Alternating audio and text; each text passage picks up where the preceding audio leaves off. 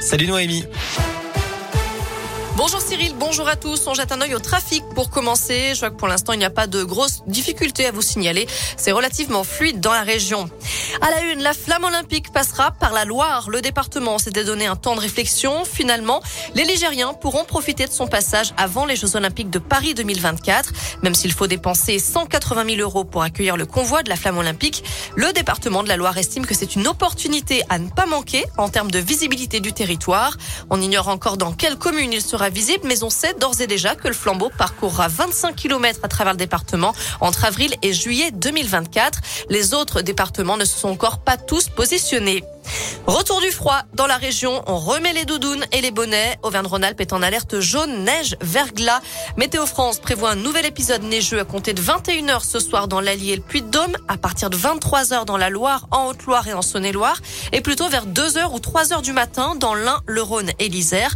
Prudence donc dans vos déplacements, ça pourrait glisser demain matin au réveil. L'ouverture à la concurrence de la ligne ferroviaire Lyon-Bordeaux est repoussée. La coopérative auvergnate Railcoop reporte le lancement de cette ligne. Elle était prévue pour la fin de l'année. En cause notamment le manque de rames de train. Railcoop a acheté huit anciens TER à la région Van-Rhône-Alpes, mais leur rénovation prend un petit peu plus de temps que prévu. À la page des faits divers, un homme grièvement blessé par balle ce matin à Lyon alors qu'il sortait du centre de semi-liberté Pierre Sémar dans le 7e arrondissement selon la police. Le véhicule dû au désauteurs a été retrouvé en feu un peu plus loin. La police judiciaire a été saisie.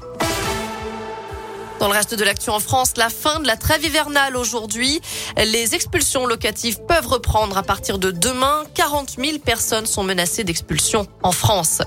Et puis nouveau coup de pouce pour le SMIC, augmentation automatique entre 2,4 et 2,6% à partir du 1er mai. C'est ce qu'a annoncé aujourd'hui le ministère du Travail, une hausse qui ne couvre pas l'inflation estimée par l'INSEE à 4,5 depuis le début de l'année. En Ukraine, nouvelle tentative d'évacuation des nombreux civils bloqués dans la ville assiégée de Mariupol serait entre 100 et 150 000.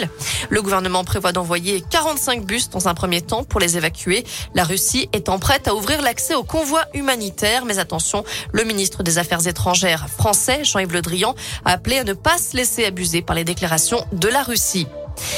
Enfin, Isabelle Huppert, Vanessa Paradis et Laetitia Casta sont nommées aux Molières. La prochaine cérémonie de récompense du théâtre français se tiendra le 30 mai au Folies Bergères à Paris. Soirée animée par l'humoriste Alex Vizorek et diffusée sur France 3. Voilà pour l'essentiel de l'actu. Côté météo cet après-midi, bah écoutez, hein, ça va rester gris dans l'ensemble. Les températures ne dépassent pas les 13 degrés.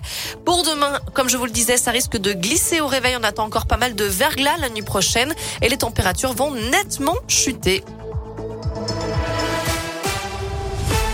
Merci Noé.